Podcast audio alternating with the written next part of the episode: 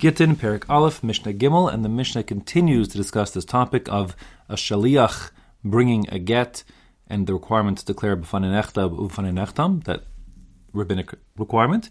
The Mishnah here says, Hamevi get be'eretz Yisrael. If one is acting as a shaliach, delivering a get from two locales within Eretz Yisrael, so then, Einot Sarich Shiyomar Nechtam. He's not required to make the declaration that he saw it being written and signed in front of him, because even if without him, if we need to verify this this uh, get, we can. And in fact, says the Mishnah, Im Yeshlav Orin, if there is a dispute regarding the legitimacy, the authenticity of this get, that it's an invalid forged get, then Yiskayem B'chosmav. So then the get will be certified, be established as being legitimate based on its signatures. So what's happening here? First, let's talk about the the kiyum of the of the shtar itself. So, how do you how are you mitkayem b'chosmav? How do you confirm the legitimacy of a jet, of a get based on its signatures? There really are three ways.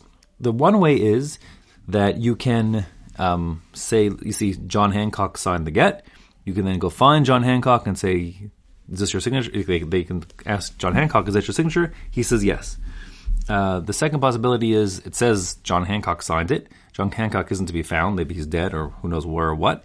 But if other people say, listen, I recognize John Hancock's signature, so then that would be a separate way of confirming that the signature is legitimate to establish the get. The third way is that, let's say, John Hancock isn't to be found, and there's no one who recognizes the signature per se, but we have other shtaros, other contracts, which have been signed by this John Hancock, and the shtar that we have on file is already like notarized as being legitimate shtar with a legitimate signature. So then we can match the signatures. We can say, listen, this get is signed by a certain guy named John Hancock. And we see the signature matches the other document which we have notarized to confirm that it was signed by John Hancock by the Beis Din. Therefore, matching the signatures, you can confirm that the signature is legitimate. If you do that for both signatures, so then um, you can establish that the get is legitimate, even if um, the husband's protesting. Now, it says im yesh alav orim. If there are people who are, you know, complaining about objecting to the legitimacy of this of this get. So now, who are we talking about? We're talking about the husband. If the husband, who was a party to the get, right, he would know firsthand. He's saying, "I didn't write this get. I didn't give this get. This get's not from me."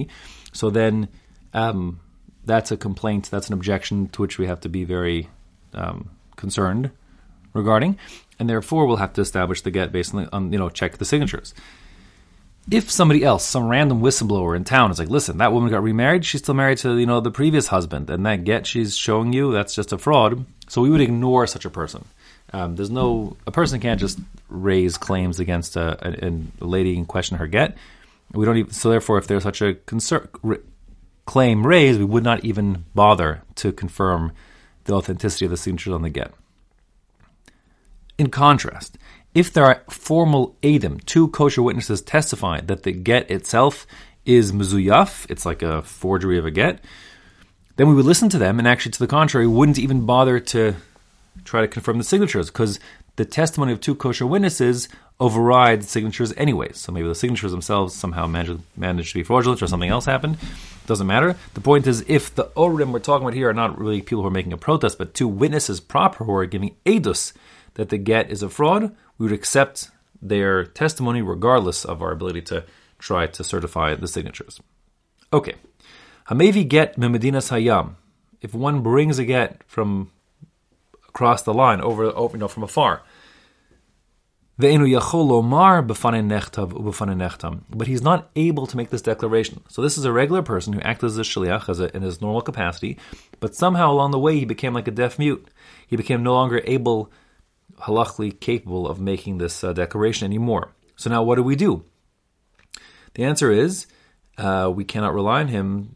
We can accept the get in front of two people. We can't without without the declaration. We can't rely the get is legitimate, and therefore we'll have to confirm the get.